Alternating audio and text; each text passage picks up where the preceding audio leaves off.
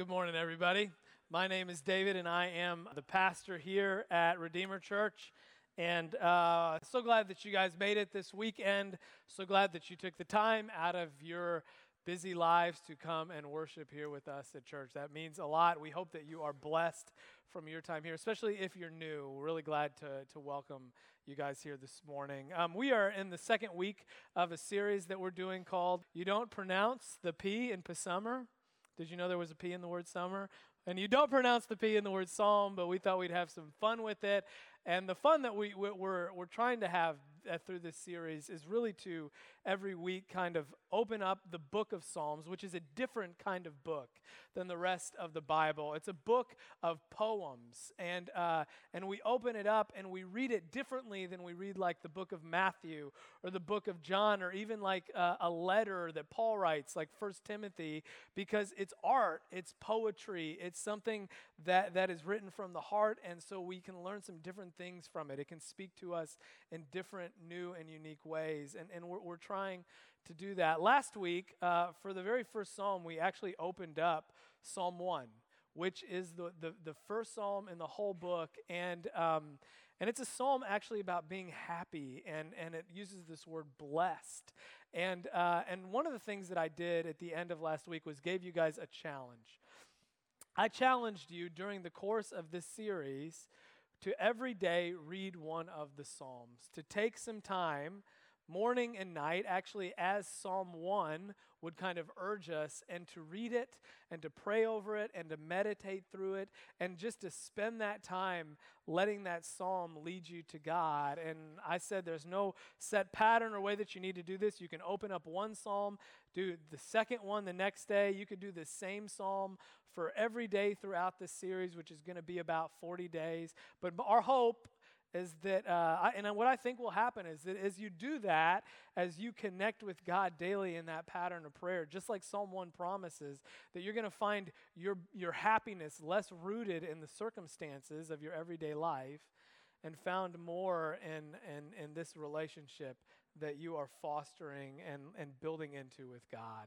And so uh, that, that, that was the challenge. I, I know that a lot of you guys have done that. Uh, people have told me that they have, and I'm just really encouraged to hear that. And, uh, and I invite you into that as well. Today we're going to read um, all the way back from 1 to 116. We're going to read the 116th Psalm. But before we do that, uh, as we always do, let's go ahead and pray before we hear God's word. Heavenly Father, uh, you who spoke the world into existence, we open our, our hearts we give you our minds now that you would speak again as you have already spoken through this, your holy word, um, Lord.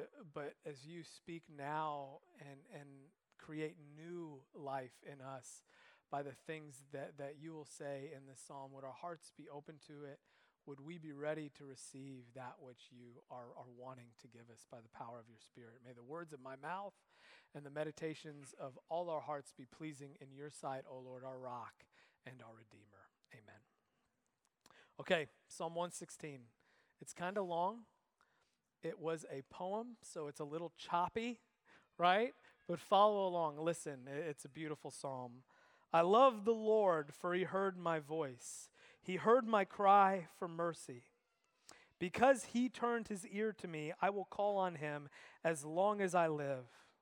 The cords of death entangled me. The anguish of the grave came over me. I was overcome by distress and sorrow. Then I called on the name of the Lord Lord, save me.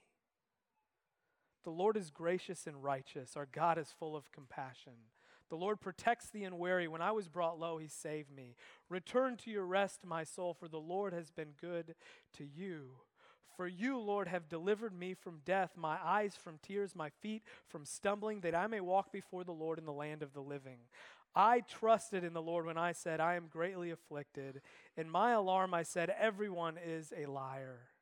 What shall I return to the Lord for all his goodness to me? I will lift up the cup of salvation and call on the name of the Lord. I will fulfill my vows to the Lord in the presence of all his people. Precious in the sight of the Lord is the death of his faithful servants. Truly, I am your servant, Lord. I serve you just as my mother did. You have freed me from my chains. I will sacrifice a thank offering to you and call on the name of the Lord. I will fulfill my vows to the Lord in the presence of all his people, in the courts of the house of the Lord, in your midst, Jerusalem. Praise the Lord. Amen. Okay, so I, for years now, um, with varying degrees of success, have been trying to teach my kids to say please and to say thank you. Uh, young people often need this lesson. I've noticed that actually sometimes adults need help with please and thank you as well, and also particularly I'm sorry. but, but with kids, there is this uh, really clear transition that's rather critical when, when you have this window to teach, when they go from being nonverbal to verbal, when they go from not speaking really at all to probably speaking more than you really want them to. I see some folks laughing. Uh, where they go from like grunts and whines and outstretched arms and uh, to hopefully a polite communication expressing their desire, right? And I feel as a parent like I have succeeded when that outstretched arm and that, uh, that moan turns into, Daddy, may I please have some of that cake, right? I know that I've done it as a parent, and you get some of those wins. And kids learn that lesson if you work hard with them over time, and you hope that they keep it into their teen years. And then, uh, and then sometimes you get moments as a parent where you think, oh my gosh, my kid gets it and they get it too well. Let me share you with a funny thing that happened this last week. Uh, it was bedtime in our house, and Shannon was reading Harry Potter to our three boys. And uh, this is a picture of Johnny. I, I never miss an opportunity to show a picture of the kids. That's me. Johnny looks like me. There he is. There's Johnny boy and uh, he is three, and he. I like to lay down in his bed with him when we read the bedtime story because he's a little too young to hear it, and I just get a chance to be with him. And so I climbed in bed, and Johnny wasn't having it. He did not want me in that bed. Never done that before. He's pushing me out. Dad, get out of here. I don't want you. Ended up getting me out of the bed, and I was like, Johnny, I'd really like to lay here with you and listen to this story. And Johnny goes, oh, Ote, Daddy. He said, Daddy, say please. He said, yeah, which was good, which was good. He got the lesson. Okay, but listen to what I, I said, okay. Uh, he said, Daddy, say please, can you get in my bed? And I said, okay, Johnny, sure. I'd be happy to. Can I please get in your bed? And he looked at me, and a thought went across his mind. I could see it in his eyes, and he, he smiled and he goes, no. yeah. It's kind of scary, you know. Uh, so, how many of y'all have seen the movie Moana? Yeah, uh, some of us too many times, evidently. Uh, there is a song that you're going to definitely know that has come to mind as I have studied this psalm and been living in the Psalms for the past few weeks. And uh, if you don't know it, you're going to understand why I play it in a second. Let's go ahead and watch it. So, what I believe you were trying to say is thank you. Thank you? You're welcome. What? No, no, no. I, I didn't. I wasn't. Why would I ever say okay, that? I okay. mean, I see what's happening, yeah. You're face to face with greatness and it's strange. You don't even know how you feel. It's adorable. Well, it's nice to see that humans never change. Open your eyes, let's begin. Yes, it's really me, it's Maui. Breathe it in. I know it's a lot the hair, the bod.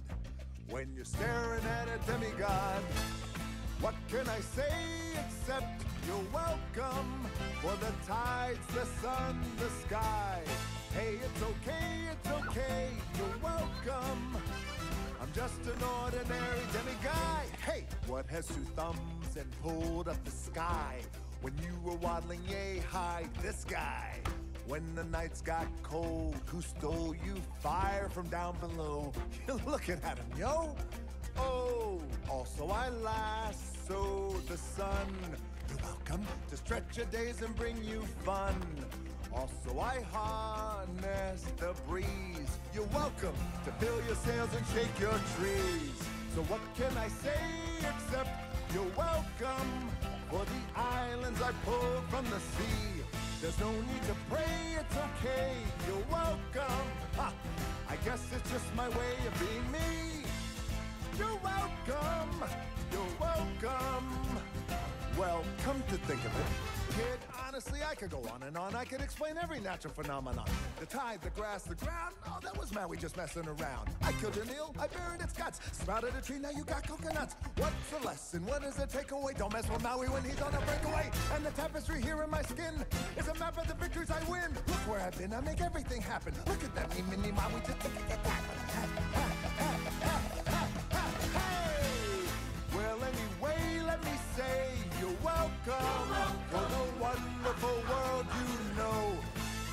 It's okay, it's okay, you're welcome. Well, come to think of it, I gotta go.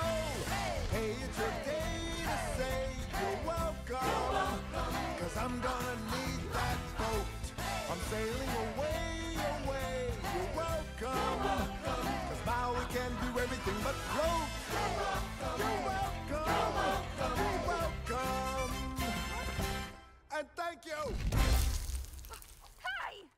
All right.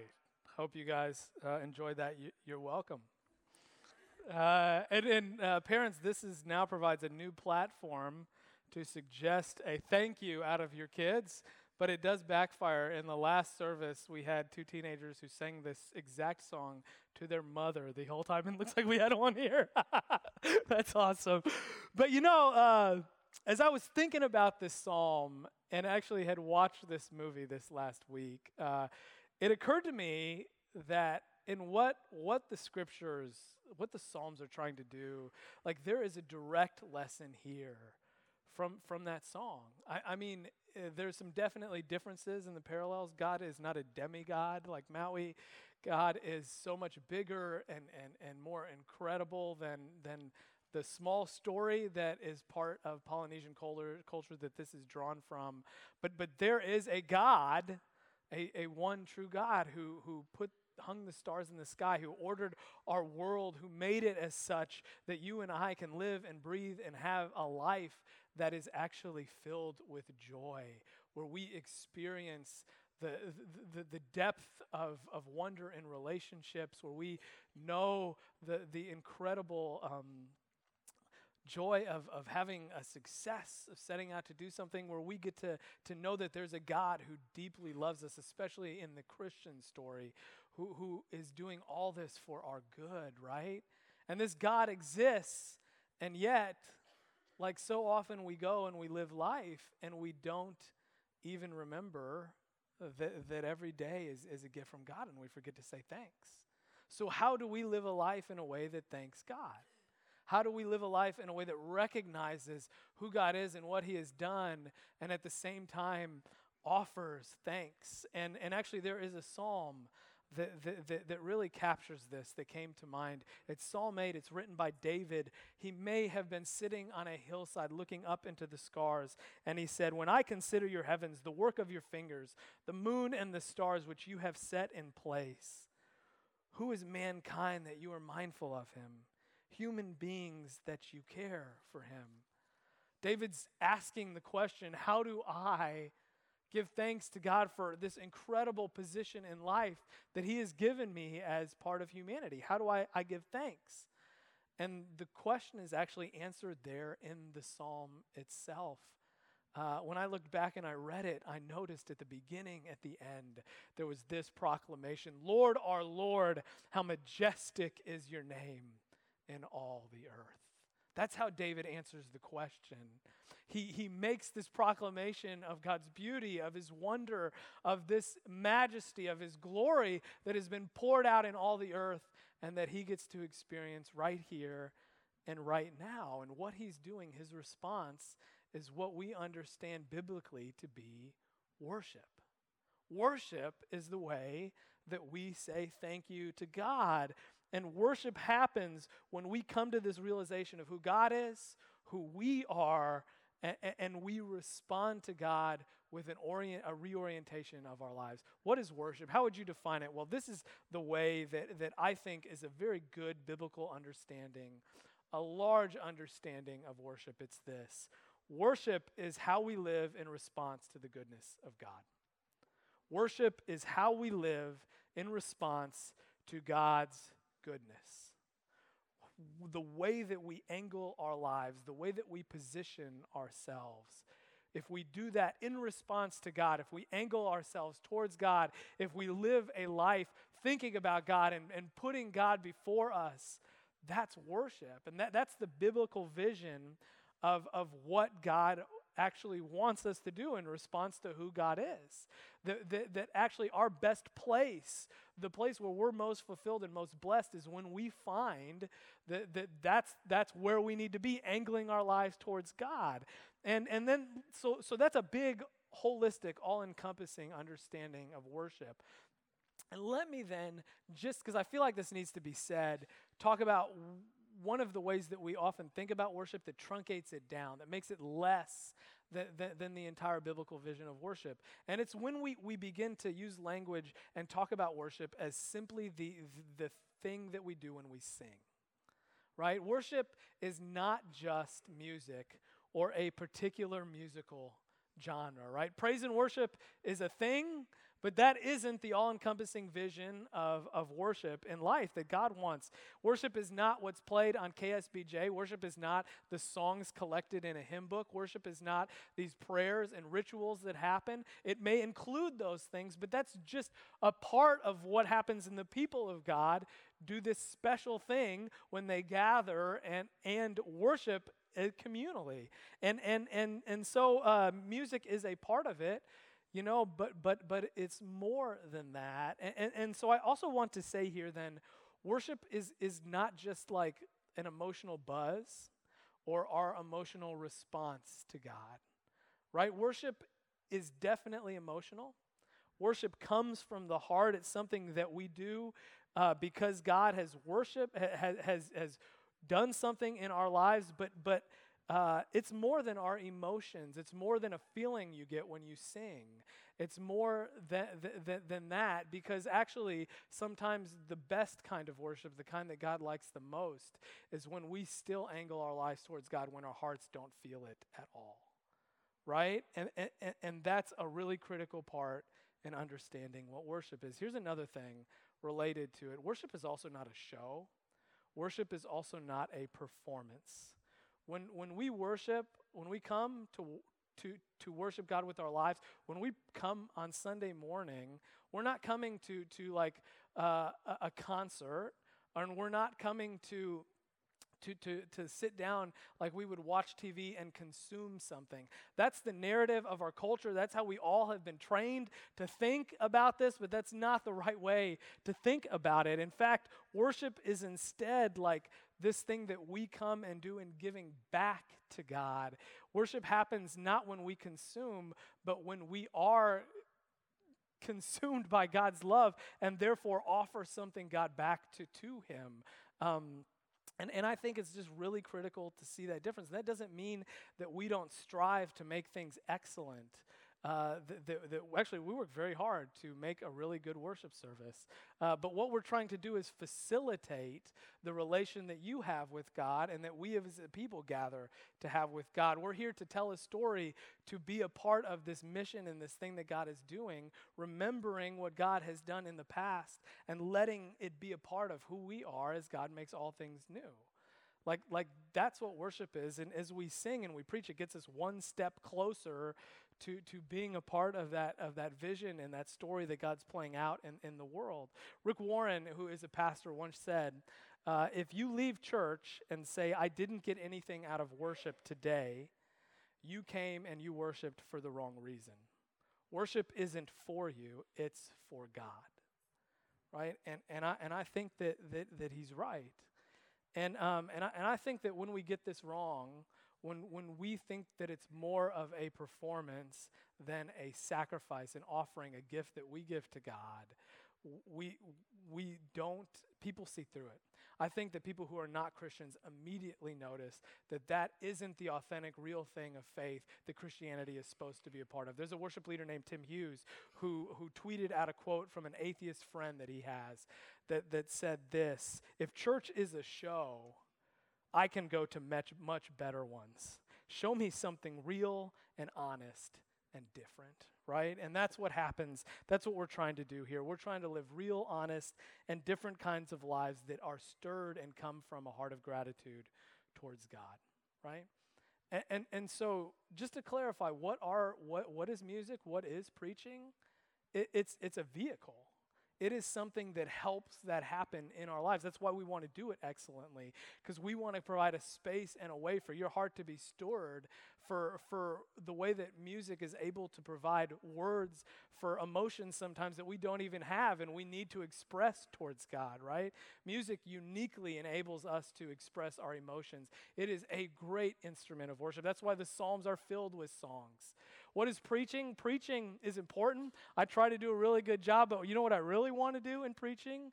Is move you further closer to Jesus. It's to get you to see the God who loves you and cares for you. And then by opening up God's word and understanding it, hearing these very words of God that speak life into yours and move you one step closer to, to, to a life created in the image of, of God, right?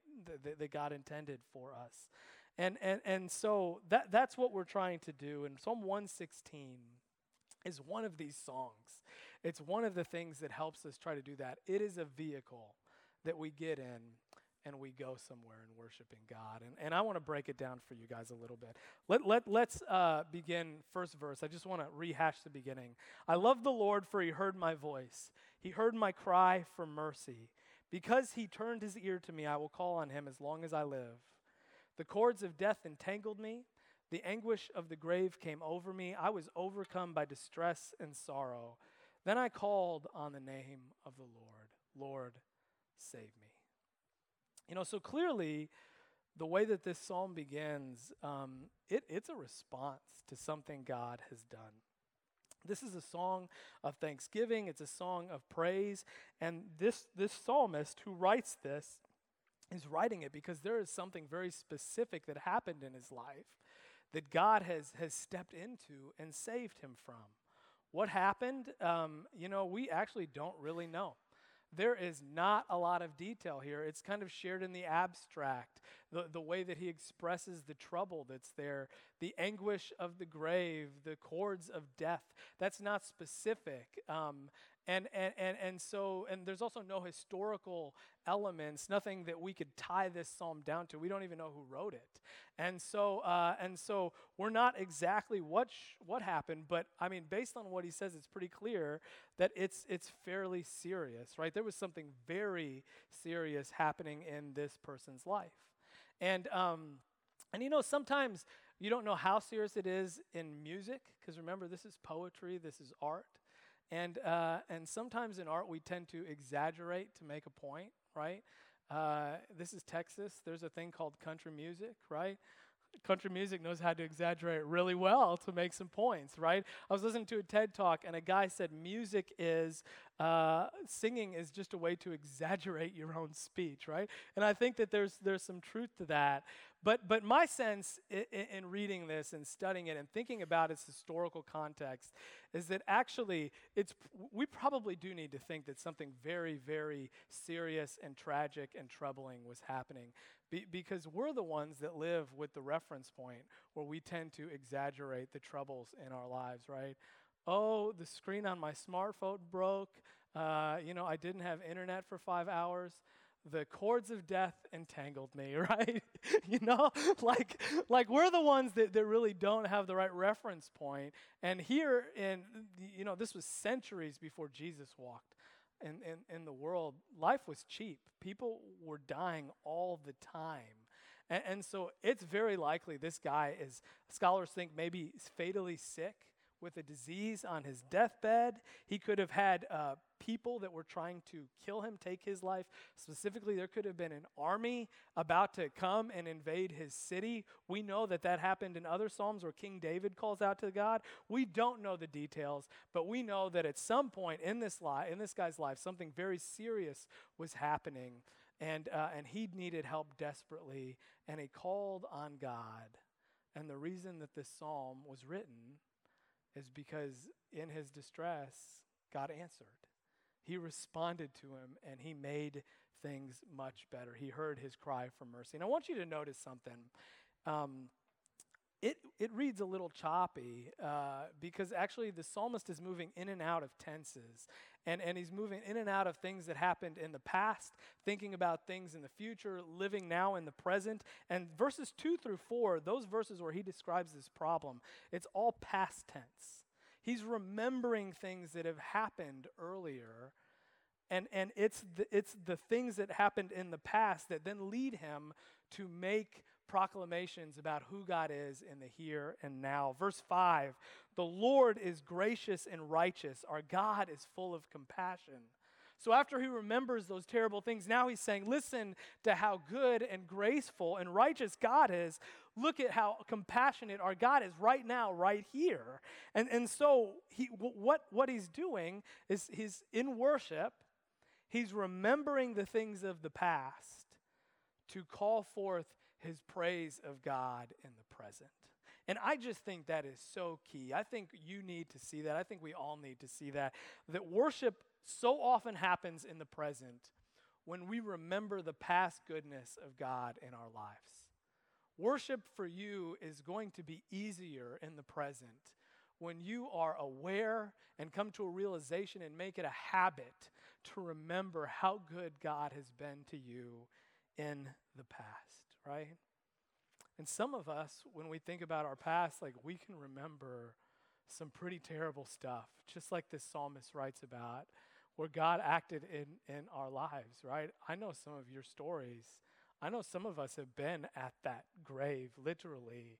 I know some of us have been caught up in life situations that are not good at all, you know, and by the very grace of God, there was a friend in our life we got convicted about it, something happened, and we were able to move forward and, and build things anew. And, and worship happens when we call that to mind. And if you are here and want to worship God and show up, one of the things that I see people doing uh, when, when they get to worship sometimes is they sit down and pray.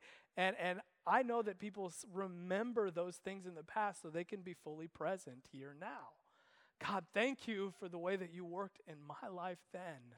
Lord, let me call that forth now as I'm singing to you. And it doesn't have to be a big thing. It doesn't have to be a big thing when, when we offer our prayers of thanks. It can be a, a, very small thing. Like there are ways that God's grace gets poured out to us every day, and we say thank you in worship. Like, like that happened this week, maybe happened this morning that has happened this, these last months, this summer. Did you guys go on vacation? Got, got to go on vacation? You know that a, a great portion of our world doesn't even know what that is, you know?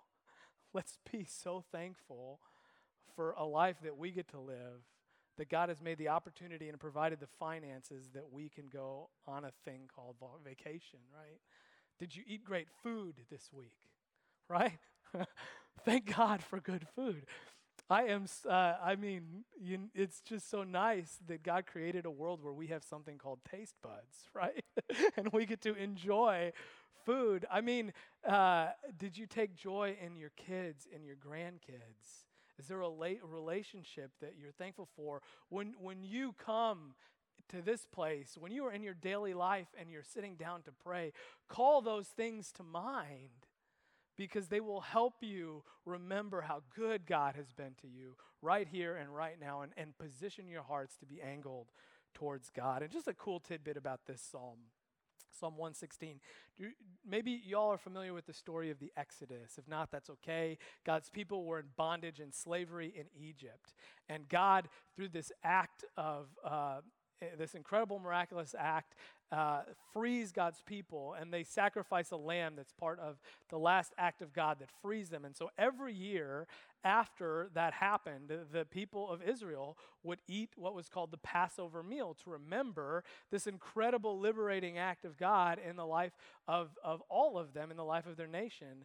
And, and during that meal, there was this kind of ritual, this liturgy, where they would lift up four cups, and, and in the fourth cup, they would lift it up, and you know what they would say? they would read Psalm 116.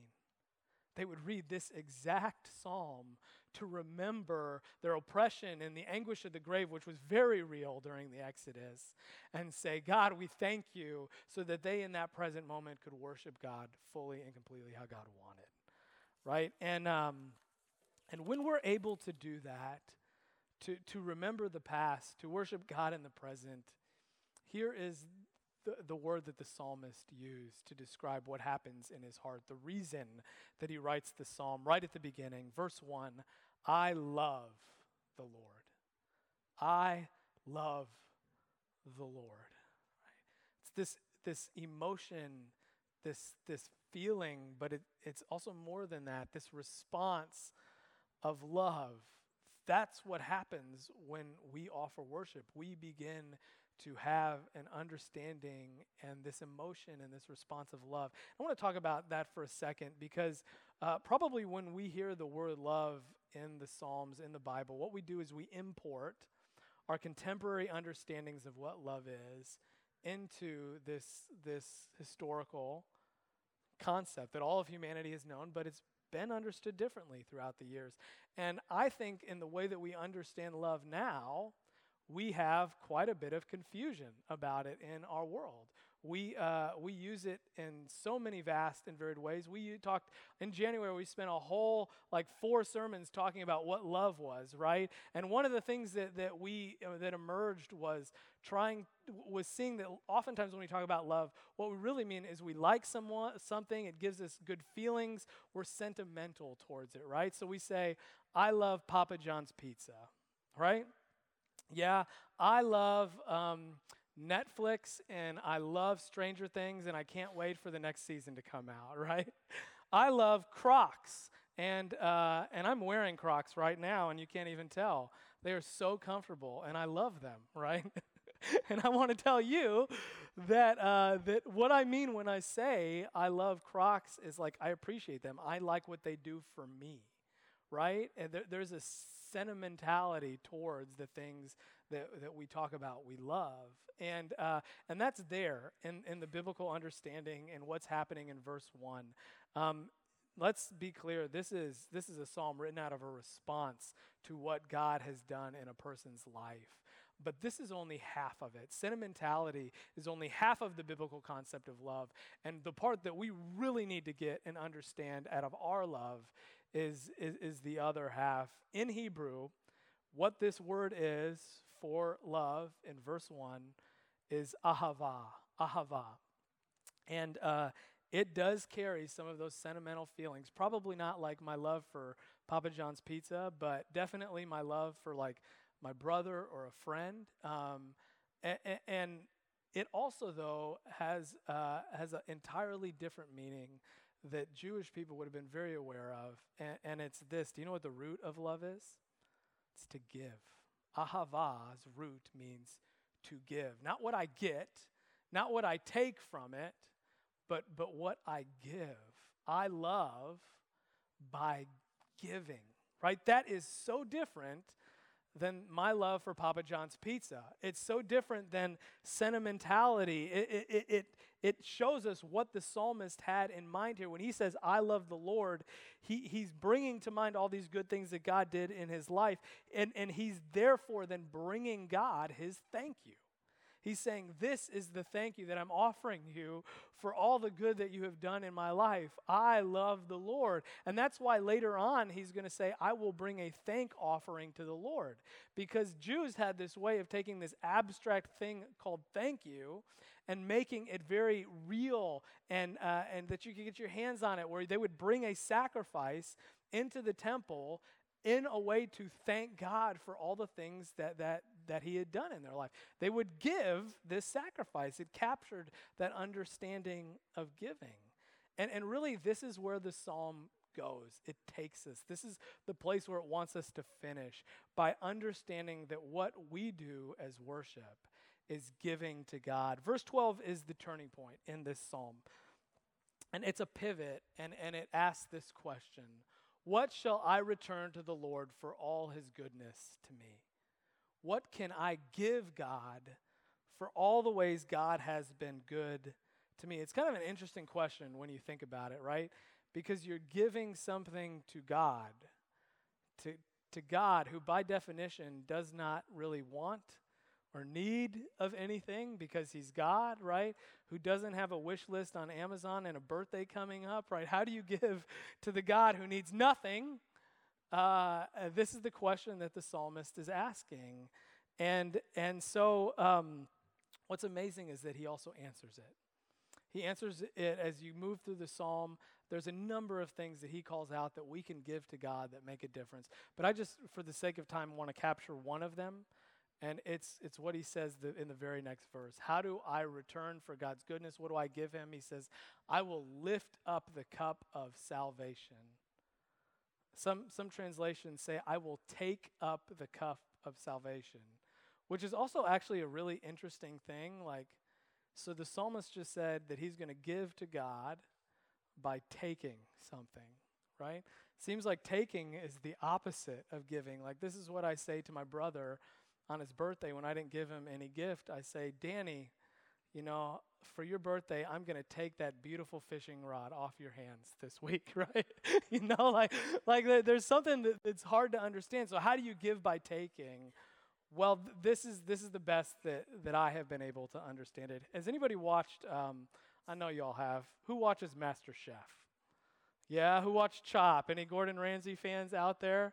It's a good show. So I've been watching those shows for a while, and I like to watch the judges and their behaviors, these professional chefs that try this food. And I, have noticed um, that judges never take more than one bite of any particular dish.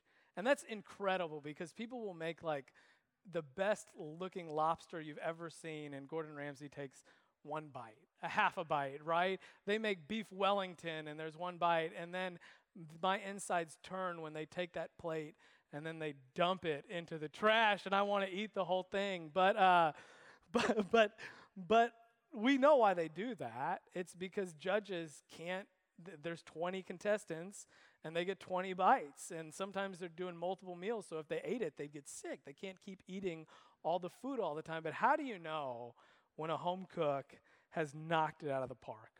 You know what is the clue? It's when G- Gordon Ramsay goes back for a second bite, right? then you know that somebody really cooked a darn good meal. And, uh, and, and it's so interesting, like that that's how he gives his, his, his uh, praise of the chef's meal is by taking more right? That's what we do with the chef. How do you tell a chef that you like their food? You go back for seconds, you take thirds. This is how I uh, realized that I was finally a Texas native. I got on the scale and saw a number that I had never seen before, right? I love Texas food. Like, it's so wonderful. And, uh, and I love you, Texas. And Texas says, You're welcome. But, uh, but, but do you see how this immediately translates in, into our lives? How do we lift up the cup of salvation? How do we take from God and therefore give to God? We, we take more of this gift that God has given us, this offer of salvation, this new life, these new promises, and we, we take it as much as we can. We ask for more. We get more. We keep coming back. We, we, we take that story and we make it our own, right? That, that, that's how we take and give back to God. And, and so that's why it's so critical that when you, when you are, are living your life, when you show up on Sunday for this particular part of the way that we worship with all our lives, that, that, that we are here and fully present and giving God everything that He wants from us because this is the thing that we can do. We can give God our lives. We can sing praise. We can offer our thanks. We can pray prayers. And, uh, and we can literally lift up the cup of salvation. Just one more thing you, you may not see, and I want to help you see it. Do you know that when we take communion, we actually are doing the thing that this psalm tells us to do exactly every week? We lift up the cup of salvation, literally, the cup that Jesus lifted up when he offered us the, the new promises of salvation. And, and by doing that, by drinking of that, by taking of it every week over and over again, uh, man, remember Psalm 1? Blessed is the one who is like a tree planted by streams of water, who meditates on God's law both day and night, right? You are making much of Jesus in your life. You're taking, you're angling everything you have towards Him. And the result is that we get in this position that, that God made us for of worship, of living our lives towards God, and we are blessed. I'm praying that for every single one of you. Let's go ahead and pray now. Lord, we thank you. We want to live a life of thank you. We want to angle everything we have towards your goodness poured out to us um, beyond what we realize, beyond what we see. Lord, would, would you help us to drink of that cup of salvation, to lift it up, to take it more and more in the ways that you offer it, Lord? And would it be pleasing in your sight? would it bring a smile to your face? Would, would it be exactly what you want to give us, Lord? And, and would it make us joyful? We pray that in the name of your Son, Jesus. Amen.